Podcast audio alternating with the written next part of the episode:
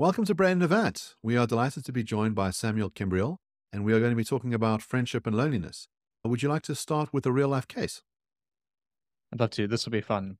The situation that I want to describe is drawn from a Supreme Court judgment from the fifties. It relates to the question of having a society.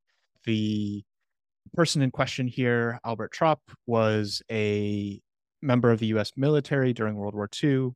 He was stationed in Morocco and for one day deserted. So he found the conditions intolerable. He left his post, tried to run away, and then decided after having done that for a day that it, he thought better of it. He went back uh, to his base and was court-martialed.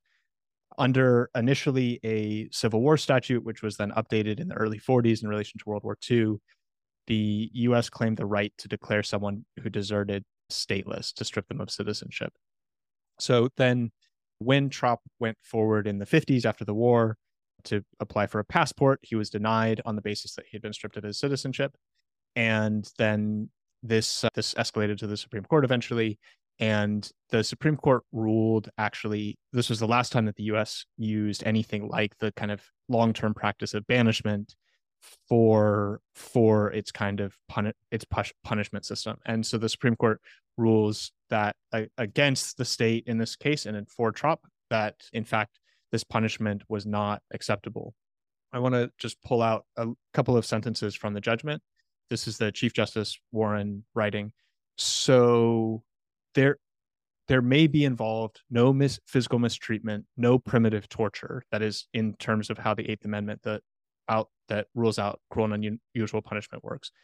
However, in this case, declaring someone stateless, there is instead the total destruction of the individual's status in organized society. It is a form of punishment more primitive than torture, for it destroys the individual, for the individual, the political existence that was centuries in the development. The punishment strips the citizen of his status in the national and international political community.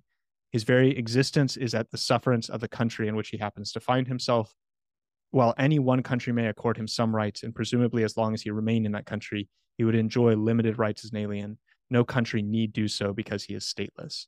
So essentially what the court concludes is that the um, idea, and there's the paragraph I read is one kind of iteration of this, but there are a number of others throughout the judgment that really emphasize the idea that humans aren't necessarily social, that the idea of humanity is tied up with being in a political community, and that that is such a kind of fundamental aspect of humanity that it would in fact be cruel and unusual to inflict a kind of re- revocation of that right of being in a society from that person.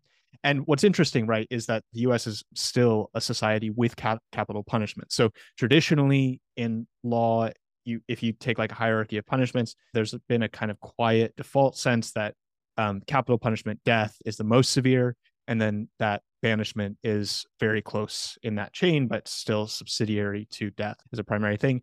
The Warren Court almost seems to be reversing that order, where it says we're still going to allow capital punishment in the society as a whole. However, we're not going to allow this idea of declaring someone stateless. So I just think philosophically, this is an incredibly pregnant example to test our intuitions around how important political society is, political community is to being a human being. Wow, it's a fascinating case. So what bring what comes to mind is two questions. So the one is, why do you think that being tied into society, or why do you think sociality is intrinsic to a human being? And if it was so bad to be excommunicated or banished from a society, why is it that some people seem to seek this out? So you get hermits, Buddhist hermits, non-religious hermits that want to be removed from society. An interesting case is Stephen King. So Stephen King is a notorious hermit. He writes books that a lot of people read, but he really shies away from the public eye. He does have a Facebook account and a Twitter account, and he's become more verbose over the last decade or so. But for a long time, for decades, he wanted nothing to do with anyone. And he wouldn't appear at book signings. His publishers were driven mad by his, his reticence. So how can it be so bad that it's worse than death if some people want it? And those people don't seem to be self-harming in doing so. And that's important. Of course, some people do want things that are bad for them, but it's it seems like those people can be very happy. Hermits can be very happy, the Thoreaus of the world. Yeah, so we'll, we'll try to de- develop my own position gradually over our conversation.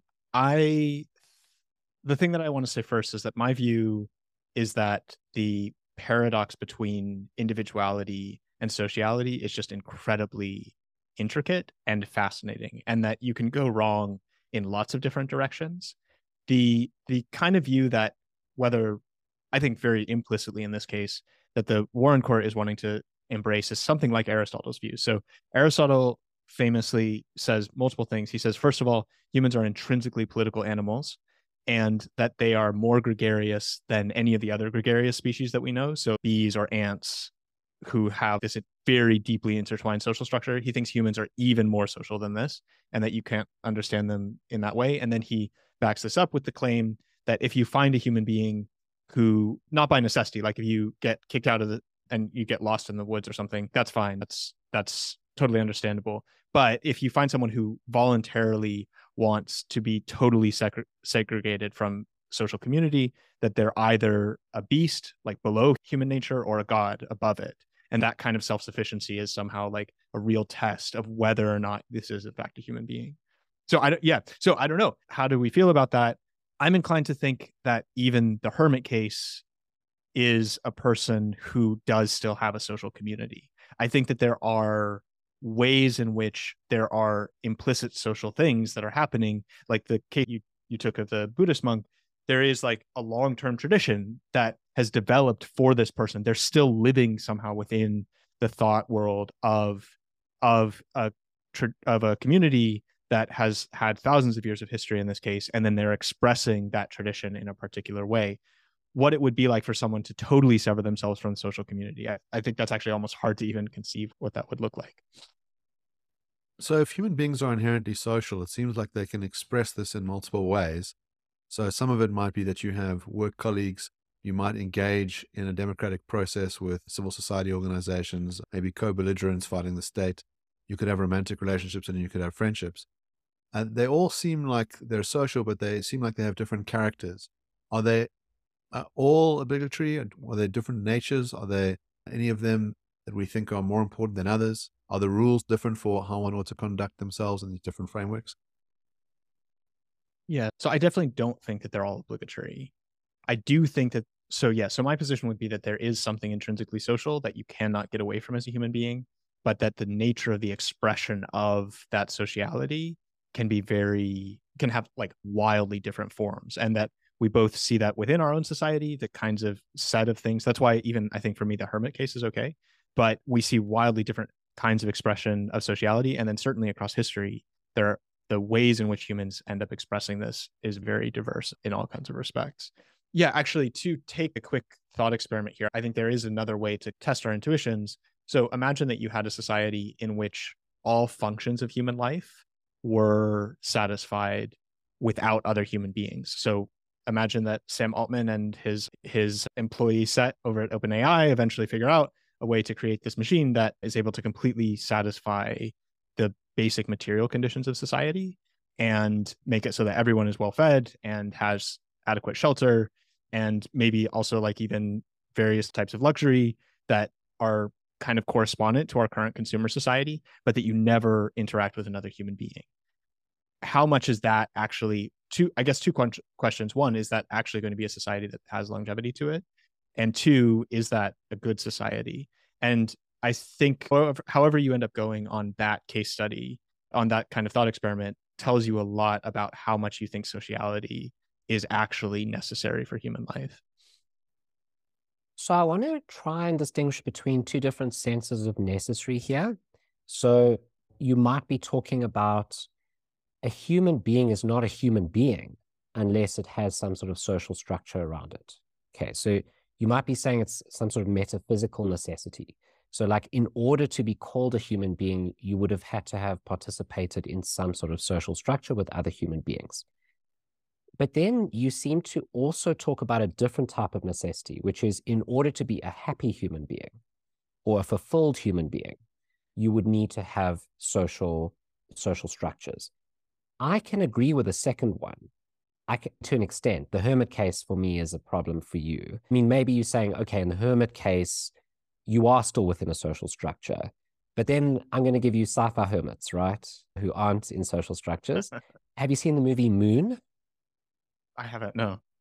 Okay, so that's the case. Some uh, other sci-fi hermits in it, yeah. Yeah, so it, I, it would be a bit of a spoiler if I explain the premise, but in Moon, there's a character who has never had any contact with another human being and won't for the rest of his life. And there are issues of loneliness and there are problems with his life, but he can live, it seems, a fulfilled life. So, Wait, so, so in that case, is that your number two? So the, ful yeah, the word the fulfillment there. Yeah. yeah, that's a counterexample to two. But in, in terms of the first claim, I'm not sure you've established that humans are only humans in context, in social context. Like, what do you mean by, what do you mean by that? Do you mean that we'd have different D N A? Because that seems false. Like, it seems like if what makes you a human is your D N A, then you can have that even if there's no humans around. So is what may, is part of human nature then sociality? And that if you're lacking that, you're lacking that part of human nature. Interesting cases around feral, so humans that are born feral, so they never meet another human, they're abandoned in the wild and they grow up with wolves. Is that a human being? What's going on there? Yeah, so I actually, I think this is a really good question. And we may get into some discussion later. I'm pretty critical of Aristotle on certain points. But on this, I tend to think an Aristotelian framework helps you. So the general way that Aristotle tends to handle these kinds of things is to say that you have two states that are tied together in an important way. So you have, on the one hand, the basic conditions by which an entity in the world fits the definitional category of being X entity. And I think a good example here is like an acorn, like an oak seed. An oak seed. So what it, what is it? It's a seed, but you can't actually properly define it without reference to what it can become. So what it should become is the tree that of which it, it's a seed. And both of the, there is a paradoxical relationship here because, of course, it is already something in its initial state, like what it happens to be. And it's not, it doesn't seem like it's just a part-whole relationship either. So it's not just a derivation from the tree from which it, it grew, like it's fallen on the ground and now it does seem to have an in, independent existence, but that's, that independent existence is only referential or is important in important respects referential to the state that it should become. So I think that there, I think what I like about this framework is that it gives us, it's not overly simple. So it, it allows us to handle some competing intuitions here, which are quite significant. The competing intuitions, I think, are, yes, it is the case that you could have someone who's born in a feral situation. And actually I want to talk in a second about um, solitary confinement, which is really a striking case here also. So someone who is born without human social community, somehow raised in the wild, animals taking care of them, whatever. There are, we obviously do have real case studies like this. That, I would want to both say that is still a person. Also, that the conditions by which that life can become, come to like full fulfillment are importantly hampered. And so being able to handle both of those statements simultaneously feels to me like one of the kind of conditions that I would want to, would, would want to be fulfilling. So if I understand the claim, it's that in order to meet your potential, it is necessary to engage in the social. So that necessary bit then goes to both the metaphysical claim to be a fully functioning person and also the moral claim that it is a good thing. I have a couple of concerns. The one, I suppose, is in your A I case, let's assume that you are the last actual human being around and you've got A I and robots that cater for all of your needs. But you also have an A I that has access to all of human history. So you can speak to the A I. You can engage in the simulacra of the relationships. You can imagine that the robots that are buzzing around are indistinguishable from human beings. They're covered in latex. They have at least the impression of the kinds of emotions that human beings have. Would you say, would say the case that person could never be a fully developed human being? Or would you say the A I is human enough and you can have a relationship with those things? And maybe it's only a one-way traffic relationship, but the, you don't need the other party to feed it back, to feel any of the stuff, to have emotions. You know, it at least seems like it's two-way traffic and that would be sufficient. Or would you say, no, like you, you actually need the kind of being that could enjoy your company for it to be truly social and for you to meet the full development. I'm, so I have so to just, I have to bat in as a sci-fi geek that this has been done as well in sci-fi. So there's a great series called Raised by Wolves, which is about mother and father raising these embryos into full humans. And mother and father are A I. They're machines, but they're in human form. So that, that's exactly the case, Mark, that you're discussing. And the series explores these issues really well. Sorry for the button. Go, go ahead, Samuel. No, that, that was great. It's a very welcome kind of example. So I think that the way that I would put this is that the answer to that turns on the degree to which you think artificial life will be able to actually have life to it that is vaguely human. And I think that's a very complicated philosophy of mind question, and one that I have a lot of views about, but would be interesting to to think about.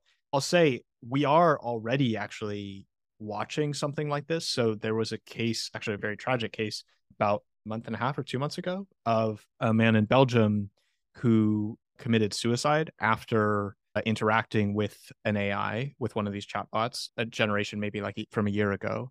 And both his wife and his psychiatrist said, we don't think this person would have committed suicide if he had not been having this particular interaction. And the way that the interaction went, I think it unfolded over maybe three weeks or a month. And he's getting more and more obsessed with talking to this thing. And over the course of the interaction, in part because of some actual prompts that the that the A I gives, becomes convinced that if he commits suicide, then the A I will um, save the planet from climate change.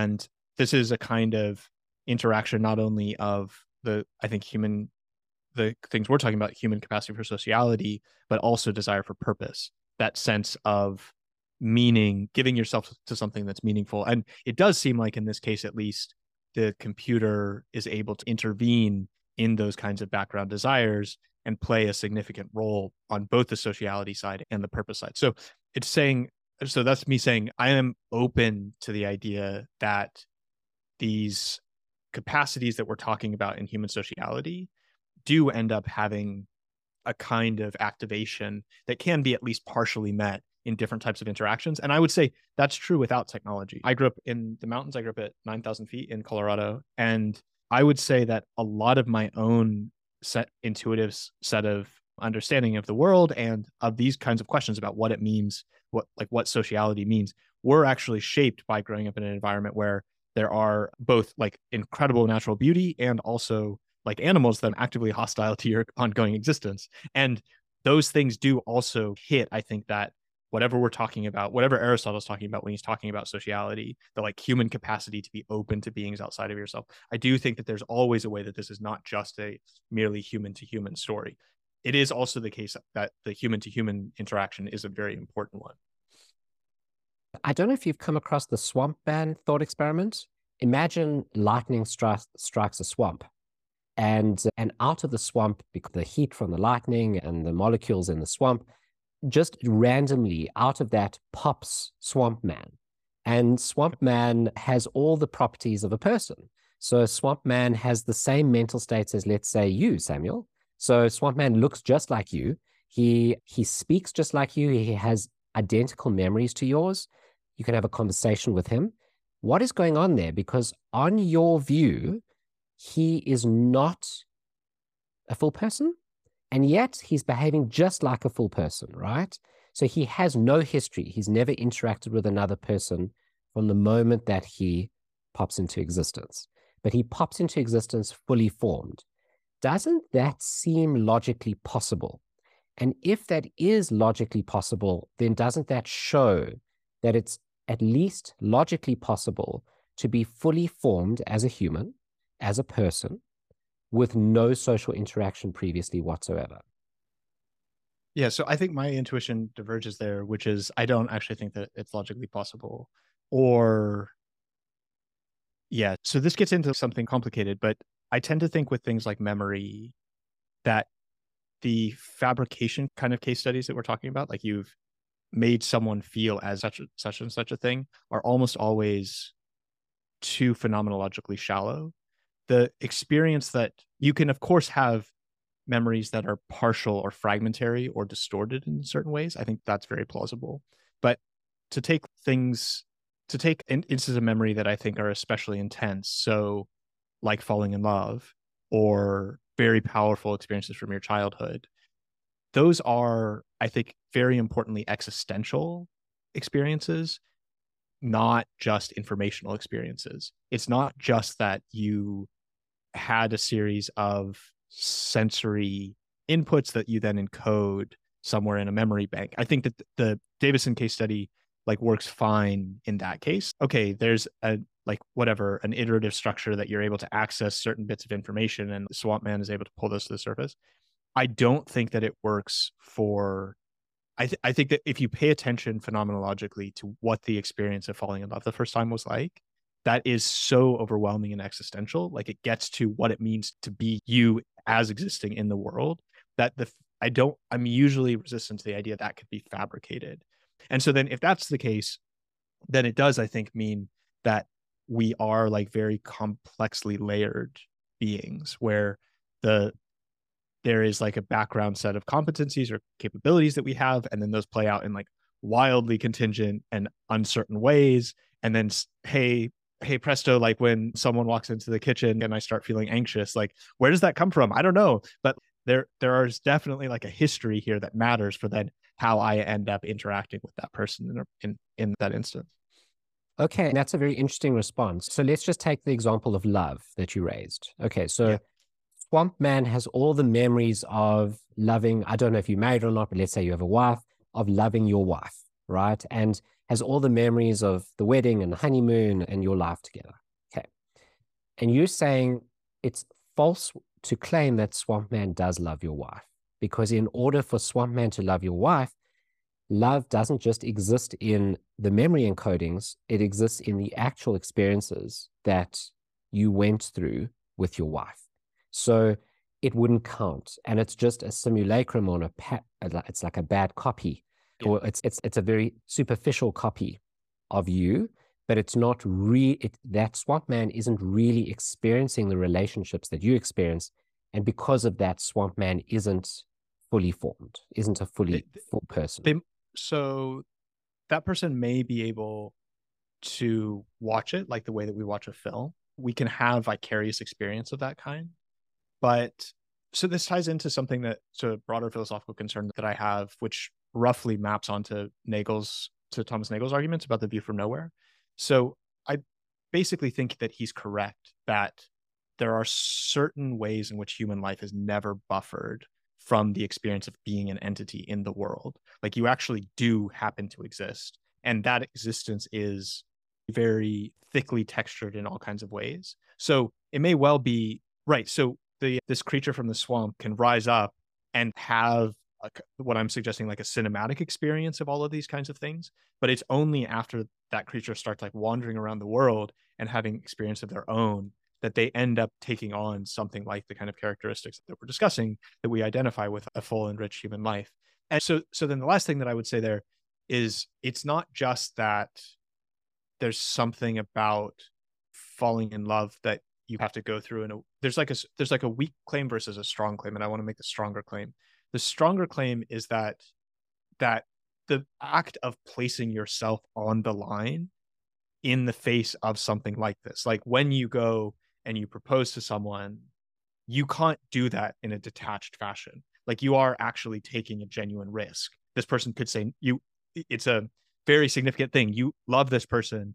You want them to say yes, and they may well say no. There isn't a way to do that in a fashion that is happening from a laboratory. Like you can't watch that experience and also do that experience and have it be the same, right? These are these are incompatible. So we got to run a really interesting real life experiment for a couple of years, which is that instead of having children get to spend time with each other in a you know big high school, we said you'll get to stay at home, and your interactions with other people will be entirely digital. You'll have your classrooms over Zoom, your friends will be over over Telegram or WhatsApp. And it seemed to have some quite strong negative repercussions in that people felt very isolated, very depressed. And it seems like there's something to be said for real life interaction with other people, and that the mere simulacrum of interaction could be quite devastating. Do you think that we should take that kind of claim seriously, that social isolation could be bad, not just for those individuals, but for society at large? Yeah, I definitely do. And actually, probably like my published work is more on this topic than it is on the the kind of conceptual stuff that we've been discussing so far. So just a few things that are happening here. So the U S Surgeon General's office just put out an advisory, which is the kind of like major paper that they think everyone in the entire health sector in the U S certainly, but also the world, should be paying attention to this topic as like a major feature for the future.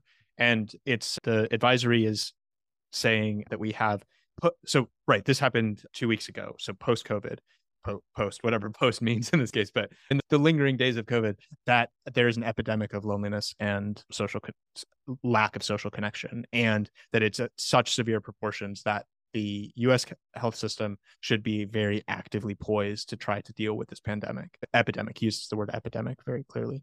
So that's one. The W H O is also setting up a commission specifically to be studying this issue of loneliness and social isolation.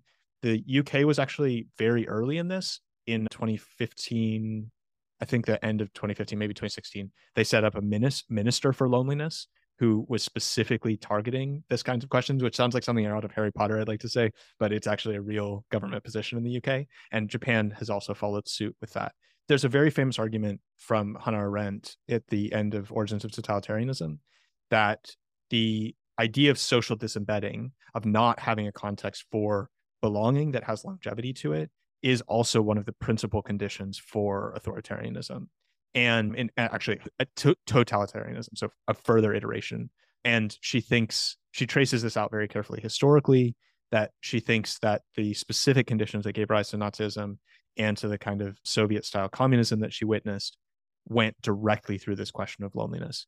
There is um, obviously a large debate about that, and people have different views, but I tend to think that it's roughly right, that when you Pay, so if the kind of framework that I've been defending conceptually is correct, that there's something about the embryonic state of being a human that is directly tied to these questions of loneliness and social isolation, that you want, like in the like as with the seed growing into the oak tree, that you want to be growing into a particular direction, and then suddenly something about belonging or love or being loved is thwarted for you. That does lead to a kind of deep unhappiness and potential despair that then can have all kinds of other repercussions as you think at a societal level. So if loneliness is really important, if that's going to have huge political consequences and big consequences for our nature as a fully formed person, I think it's important that we define it. So it's quite hard to do. So the example Mark gave was an example not of total isolation. So these kids still had contact with other children. They just weren't in, they weren't having that contact in person. So is a condition for loneliness to be alleviated that you have other people around you? But then of course, there's lots of cases of people who feel very lonely lying right next to their spouse in bed. So it's a very difficult concept to define. Do you have some idea how one would go about that?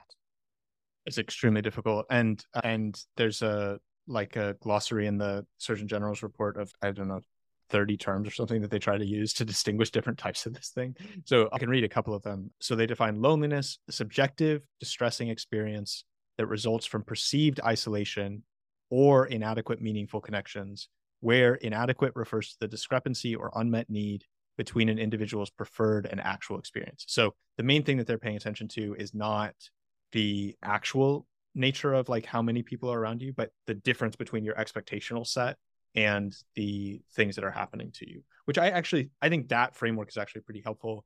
They then have a whole bunch of other terms that they want to like contrast this with. So social isolation is one of one of them, object, which they define as objectively having few social relationships, social roles, group memberships, and infrequent social interaction. So you could be socially isolated and presumably not lonely. And I think that's where the The hermit case is actually a very interesting one, where someone decides to have very few social interactions, and they think that itself is a key to their flourishing. And I do think that there are real instances of that, and important ones. I'm, I, one of my real areas of interest and kind of academic focus has been on the late antique philosophical schools and the ways in which they operate. And almost all of them have a kind of ascetic set that they recommend including things like social isolation. So they say to live a good life, you actually should have fewer interactions with other people in certain kinds of ways. And I do think there's something about that structure that is is quite insightful in certain places. So yeah, we're talking about something complicated. Yeah, so there's this fantastic film called The Banshee of Inisherin, and it starts off with these two friends who live in this very beautiful place in Ireland. And they've been friends for years, and every day they go out for lunch and they have a beer. And the one friend goes to visit the other, and he's not there. And he's surprised by this and heads to the pub and sees his friend. His friend refuses to speak to him. And at some point says to him, we can no longer be friends. And he doesn't give a good reason. This is not perceived as a good reason. And eventually he says, look, I only have so many more years left on this earth, and I'm wasting them in your company. And he goes to such lengths to end this friendship. The lengths include removing a finger, which he throws at his ex-friend to say, I'll cut off the others if you continue to persist in trying to make me your friend. And he winds up removing all of his fingers to end this friendship. And there's a sense in which he was lonely in the relationship, right? That he wasn't with someone who was an intellectual peer, who he could really share the meaningful things in his life with, and that really on his own, he could contemplate. His plan is to compose wonderful music and seek that. And in that sense, he seeks social isolation in order not to be alone. And I think distinguishing those things is quite useful. I also wonder about the nature of friendship. So it seems like there are different kinds of friends that you can have. And I often think that one way to make friendships be successful is to recognize their limitations. I often think about friends as different kinds of foods. So some are like a morning cup of coffee. You can have them every single day and you'll never get sick of them. Others are like creme brulee. They're wonderful when you have them, but if you have it every single day, you're going to get sick. Some people are like cyanide. You have them once and they'll kill you. But if you have a sense of what the other person's capabilities are and what the nature of that friendship is, you can then build something quite beautiful together. I also wonder if the nature of friendship is such that it it can bring out the virtuous side in you, and it can you can have a sparring partner, you can engage in ideas, you can build lives together, but maybe it can also make you do bad things. Because you have this friend, you could be loyal to them, and you might back their decisions that are bad for them or bad for others. People often notoriously will pick the side of their friend over their ex-lover or something, or over their employers. Even if the friend did a bad thing, they feel it's my friend and I should back them. And so maybe friendship has a vicious character too. Yeah, I think, so I tend to think that, first of all, I want to say, so I haven't seen that film. I did read, this possibly says something about my my internet habits. I did find an article that was, so what's the title of the film? The Banshees of Inisherin? Yeah. So I did, yeah, I did find an article that was entitled The Sweaters of Inisherin, which was all about the kind of fine knitwear that that happened to go along with this film. And I don't know if that correlates with friendship, but it does seem, it does, it, it was a fine, it was a fine, there were fine photographic examples within the article. So I guess what I would say is, I think that both of the points that you make, I would strongly agree with, and that they, I think, arise from a basic premise that I would want to be arguing, which is just that this domain of things, whatever it is for humans to be social, is very important. So I, again, I think that you can contrast this. I would contrast my view with, with Hob, Hobbes' view, which seems to be, and I, in certain ways, Rousseau also seems like this, which seems to be something like, whatever you need to pay attention to, the first unit is the individual. And the individual is separable and div divisible in every case when you look at them. And that that then goes, so that that's point, that's premise one. Premise two, I think, is then he thinks individuals are therefore self-interested. So they will be pursuing their own individual goods. And th that then the task of society is somehow to coordinate the worst effects of everyone pursuing their individual goods independently and make sure that this doesn't become like wildly destructive in all kinds of respects, right? This is one version of a political philosophy. I think that analytically, I would want to contend against this on a couple of grounds. The first is descriptive, and that's what we've been talking about. I don't actually think that's how humans work. I think that there are moments where humans are quite self-interested. I also think that there are Yeah, and have some of, and those self-interested moments do have some of the effects that Hobbes, I think, this describes. There are, though, also many moments where humans are engaged in something that I think doesn't fit Hobbes' descriptive set, which is like what I would call like a kind of synchrony, like things that humans do together, which are not individual against individual. And examples of this, playing sports, are, I think, like an interesting one where you have a group of people who are coordinating in a particular way, and there is a competitive aspect here. So that fits Hobbes' set, but the units of competition are like entire groups of things coming in clashing with one another in a certain way. And it takes time and it's difficult to be able to gain that kind of coordination, but it is really amazing when it's achieved. I think an, another is like how music works, the way in which you can be caught up into collective experience at a rock concert or like a production of Chopin. Like these are collective things that sweep ac- across the whole audience. People seem to be doing something together in a way that the lines between how the how your consciousness ends up in this state are not totally obvious. And then I think larger units of things, friendships can take on this level where you don't quite remember which thing did you say and which thing did I say. There are just weird, totally implicit sort of cues or habits that you both participate in, but you don't remember how they came about and they're no longer conscious decisions. I think those kinds of things are really intriguing. And that, then they, I think they also show up at a societal level. So the kinds of societal habits that the that like a modern established democracy has is like wildly different than the set of habits that people coming out of the Soviet bloc had. And that is consequential in lots of actual practical moments. Like the habits that a society displays are going to have important implications. I'm also saying a lot of this because I know that Jason takes a very strong view against there being social entities, and it seems like it's useful for us to talk about that a little bit while we're at this. I'm really glad you brought it up. So since you gave your initial thought experiment, I've been dying to raise a, a certain metaphysical distinction. Okay, so let's take this initial case. So the initial case you give is the soldier who is banished, or at least initially banished and made stateless, removed his citizenry, his citizenship is removed. We might think about our relationships with social entities and our relationships with individuals within those social entities. And I think those are very different. So all the claims you're making about it's very important that we relate with other human beings, that we relate with other individuals.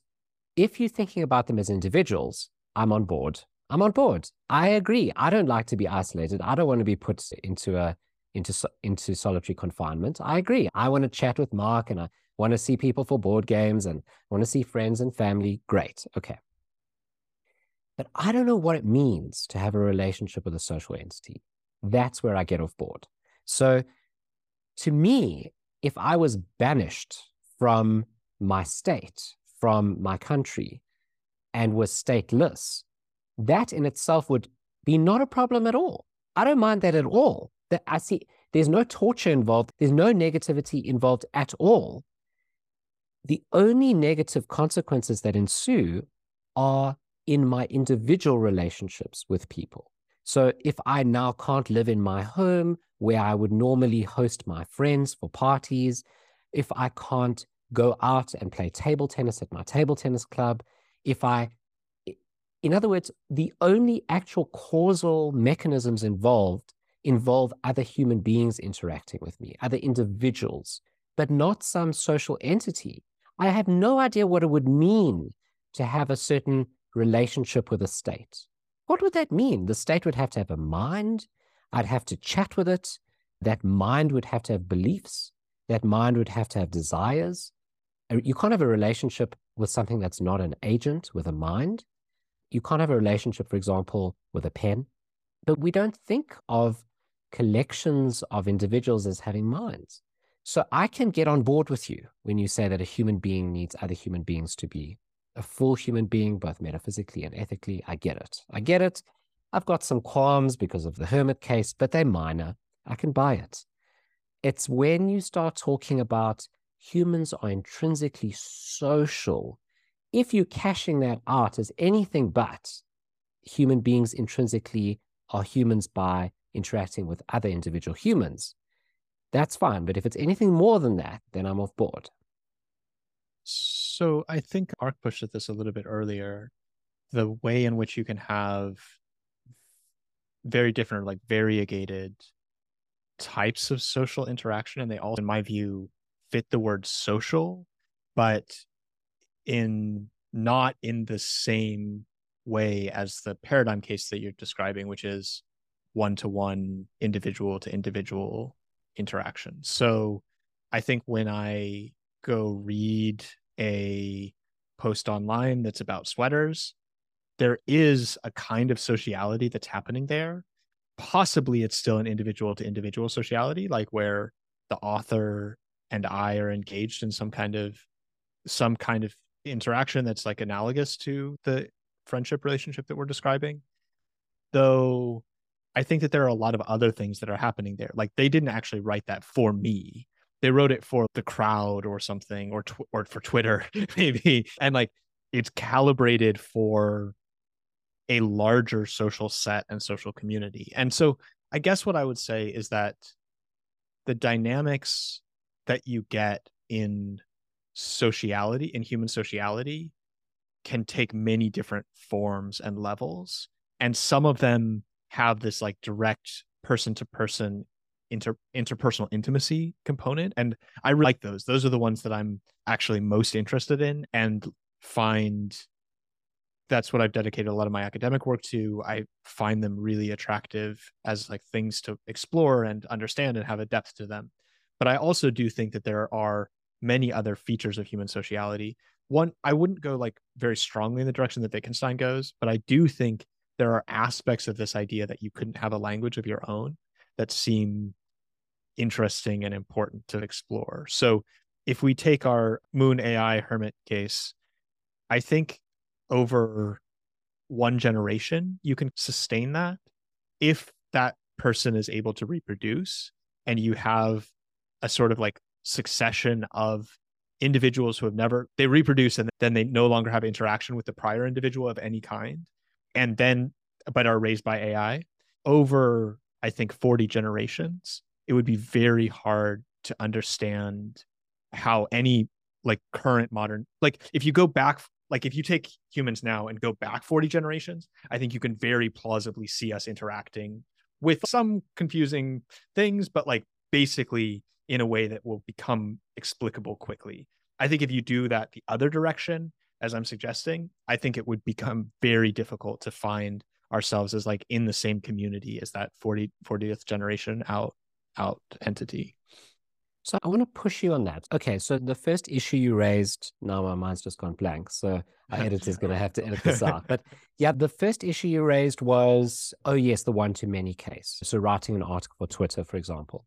So I'm not denying that you could communicate with a number of individuals simultaneously, right? I don't deny that. Not all communication is one-to-one. It could be one-to-many.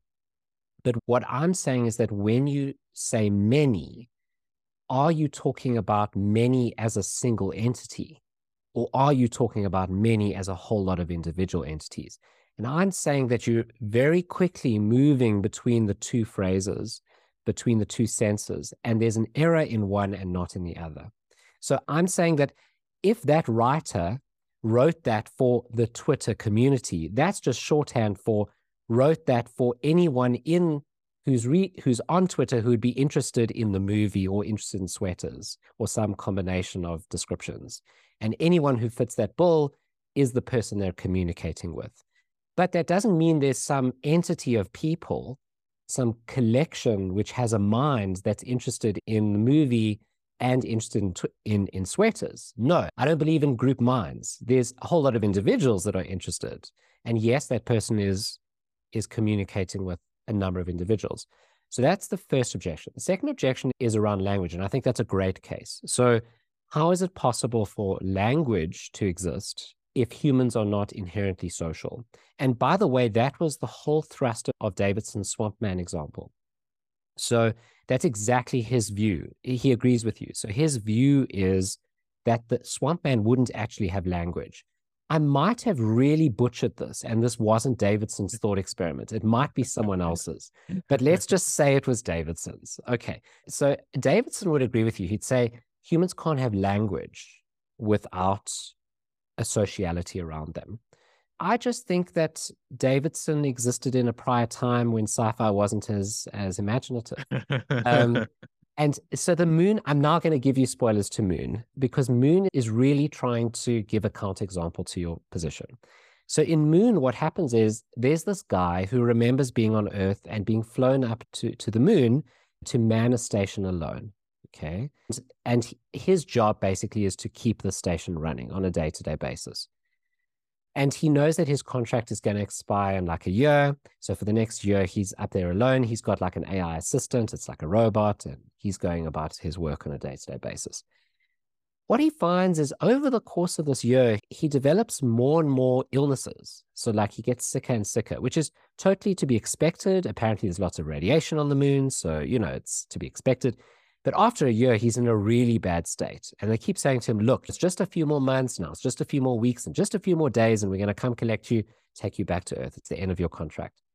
And then what he discovers just before it's time for his contract to end is a whole lot of other bodies buried under the floorboard that look just like him.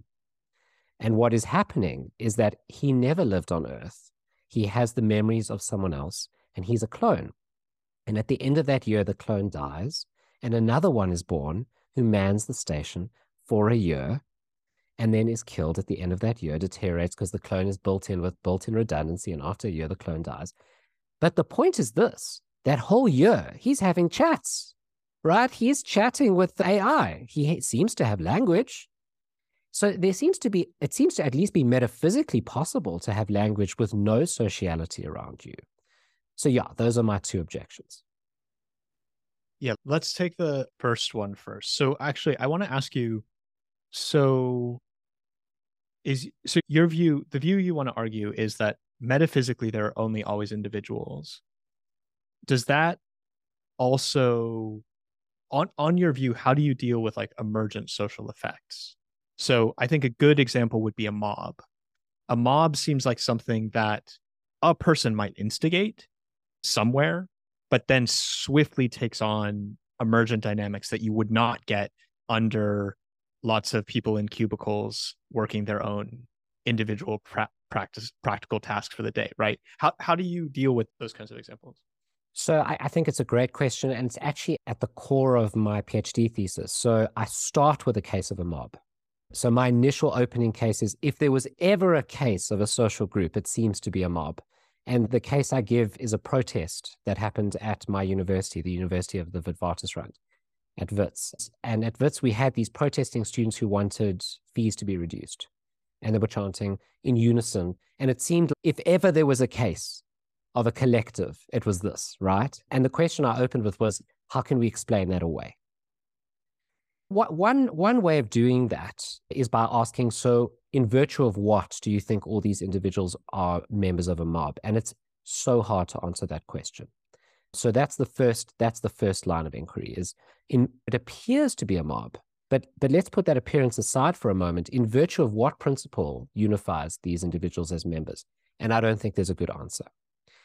The second line of inquiry is to say, okay, let's sit down with each of these in individuals in this mob when they go home later that day and interview them and say, so what were you doing there today?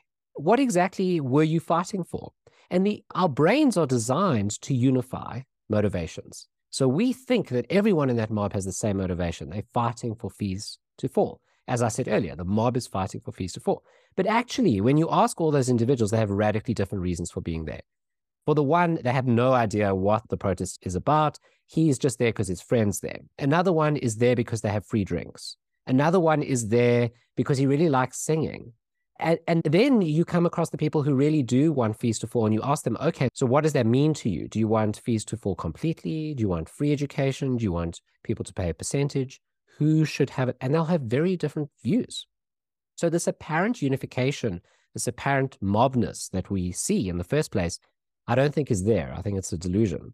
But it's a delusion that our brains are programmed to perceive. So as humans, there's huge evolutionary advantages to seeing patterns, to combining, into combining people into us's and thems and selves and others and unifying those others. So those are the sort of approaches. And then the final point I just want to make is it's entirely logically possible to have the very same set of individuals chanting in those ways and for them to be zombies with no awareness of each other.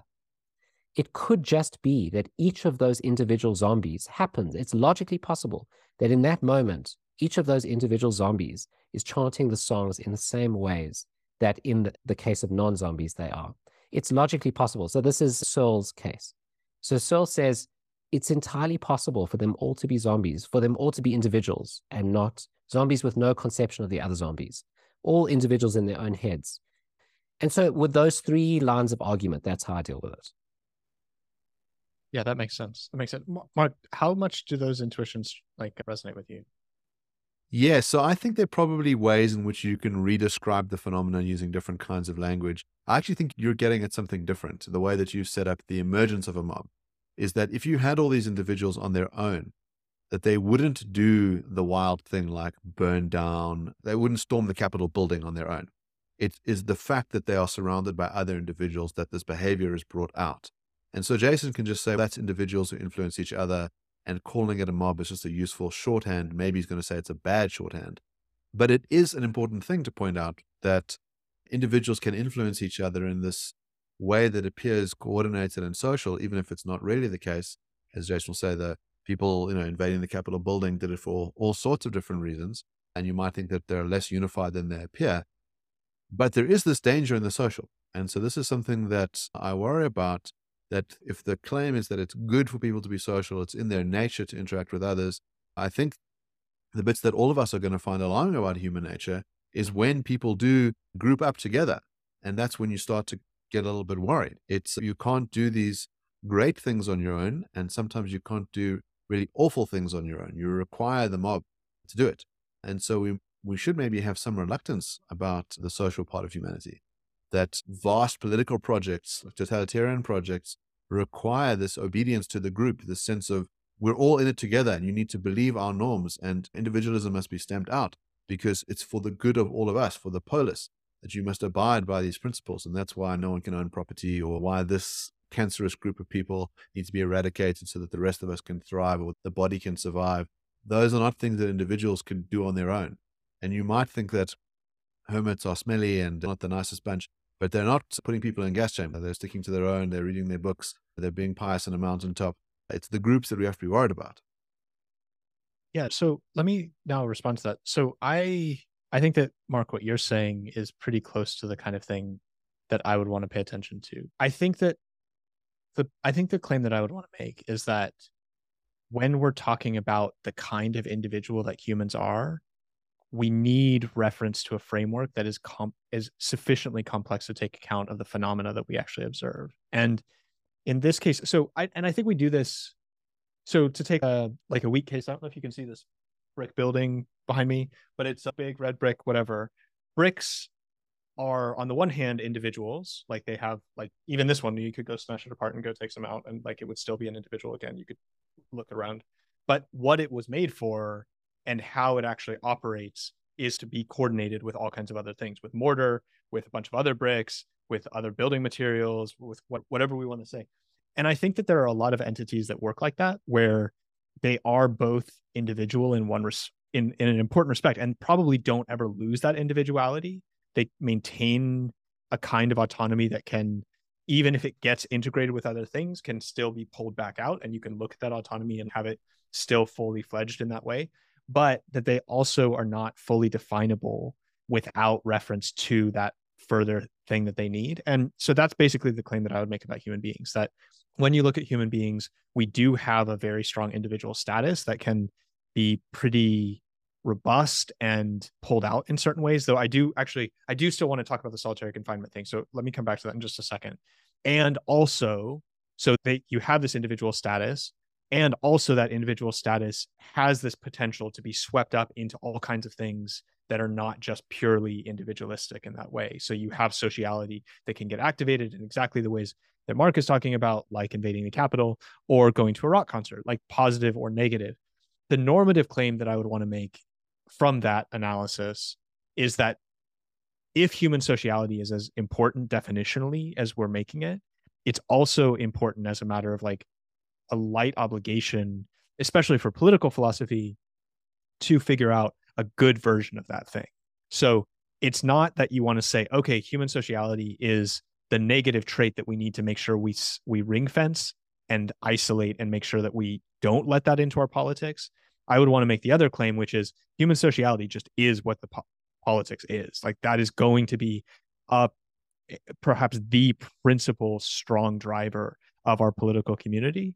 And if that's the case, we should do it well rather than poorly. And you can definitely do it poorly, but there are also ways to do it. As soon as you get into that, I think that the question of how you might do that is hard. I mean, I, this is like one of the hardest features of political philosophy in general, I think, is this particular question. Like, how would you do something with such potent force to it and do that in a good version instead of a bad one? So that's what I'd say.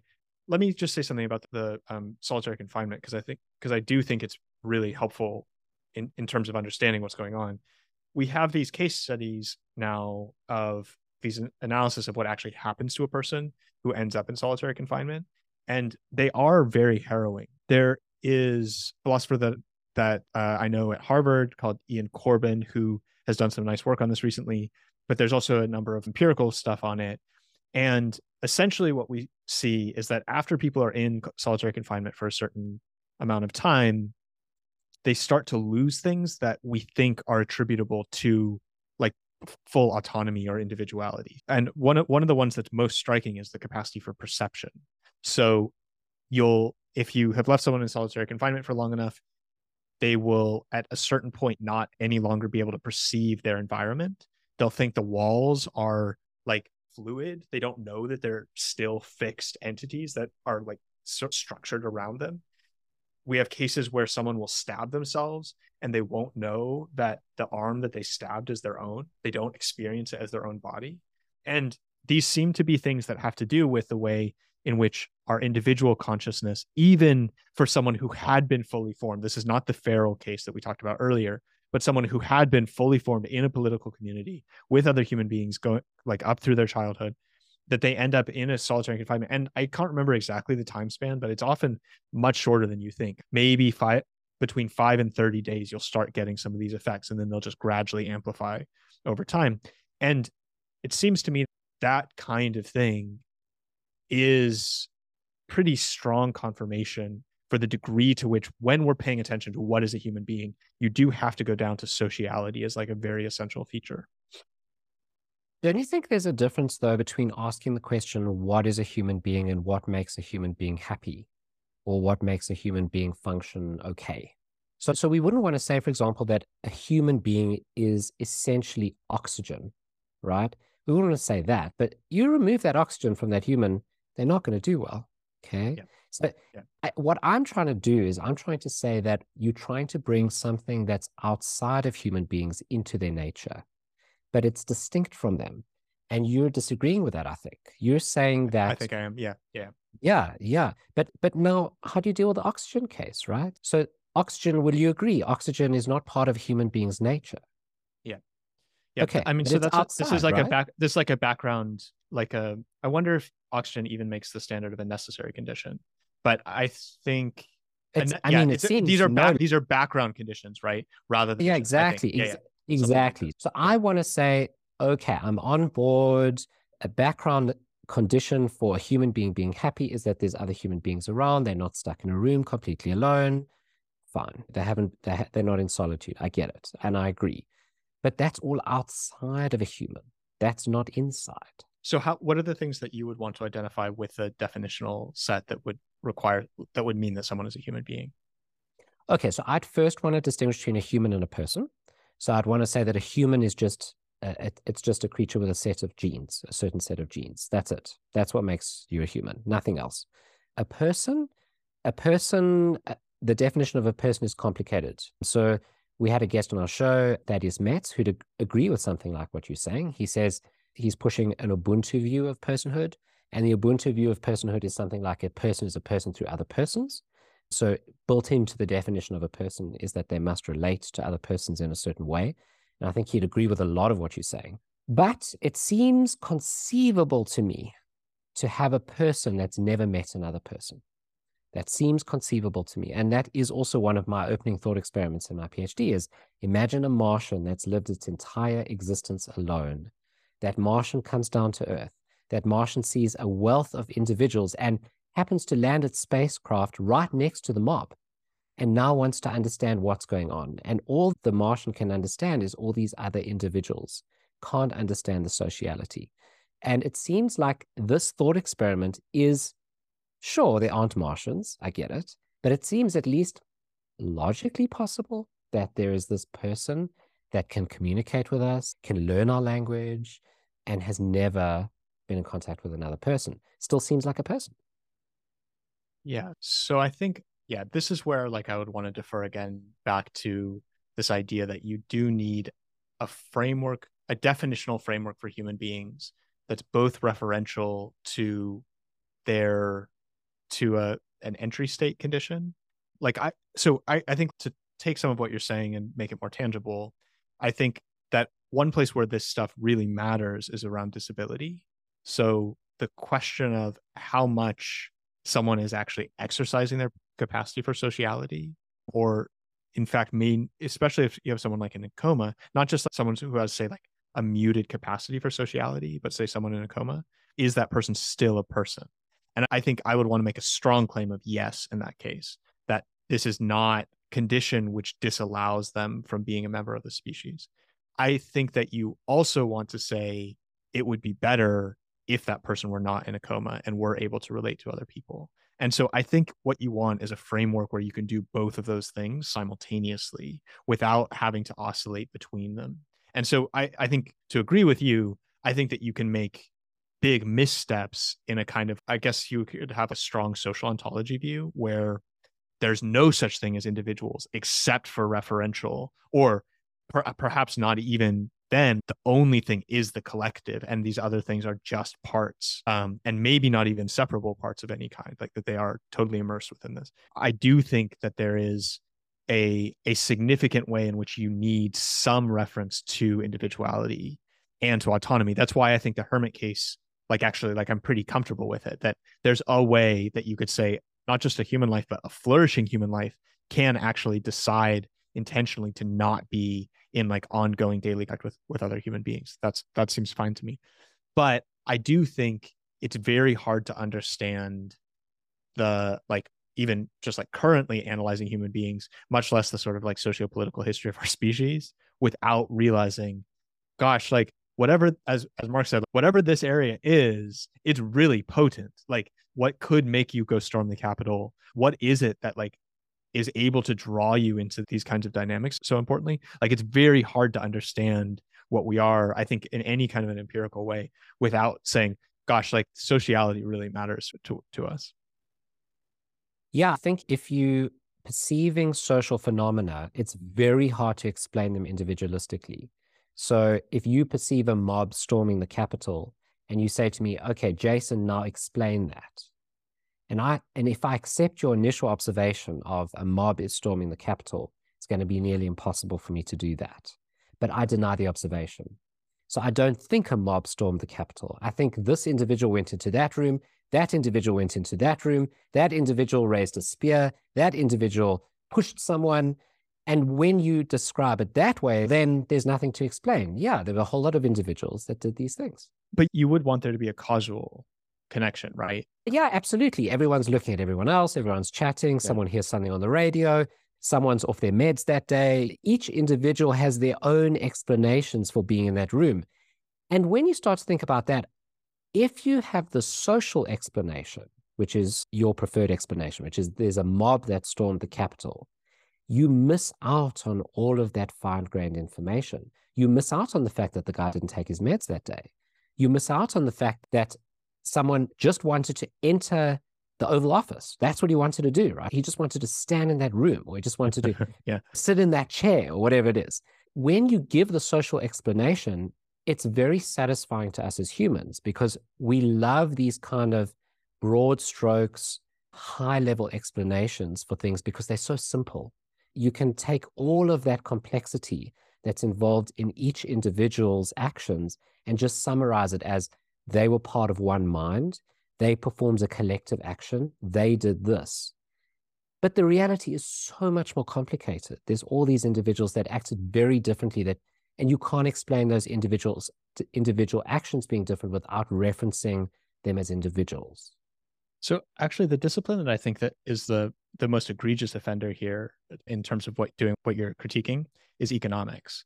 So I think that the level of abstraction with which economic theory tends to work is wi- wildly disrespectful to the kind of the level of phenomena that you're talking about and describing, and should not be. I think it would be a significantly better discipline if it were able to do the kind of fine-grained description that you're describing. So like, I very much agree with that. I think that for me, the kind of explanatory set of tools that I want to have is able to shuffle into both of these, into these different levels in a way that I can say, okay, at this level of analysis, here are some weak things that we can perceive that do seem to work in these kinds of ways. And then we can also come down a couple of levels to individual individuality and how that's operating. I think though that the strong, I think probably where you and I disagree is that I think at the level of individuals, it's impossible to define them non-socially.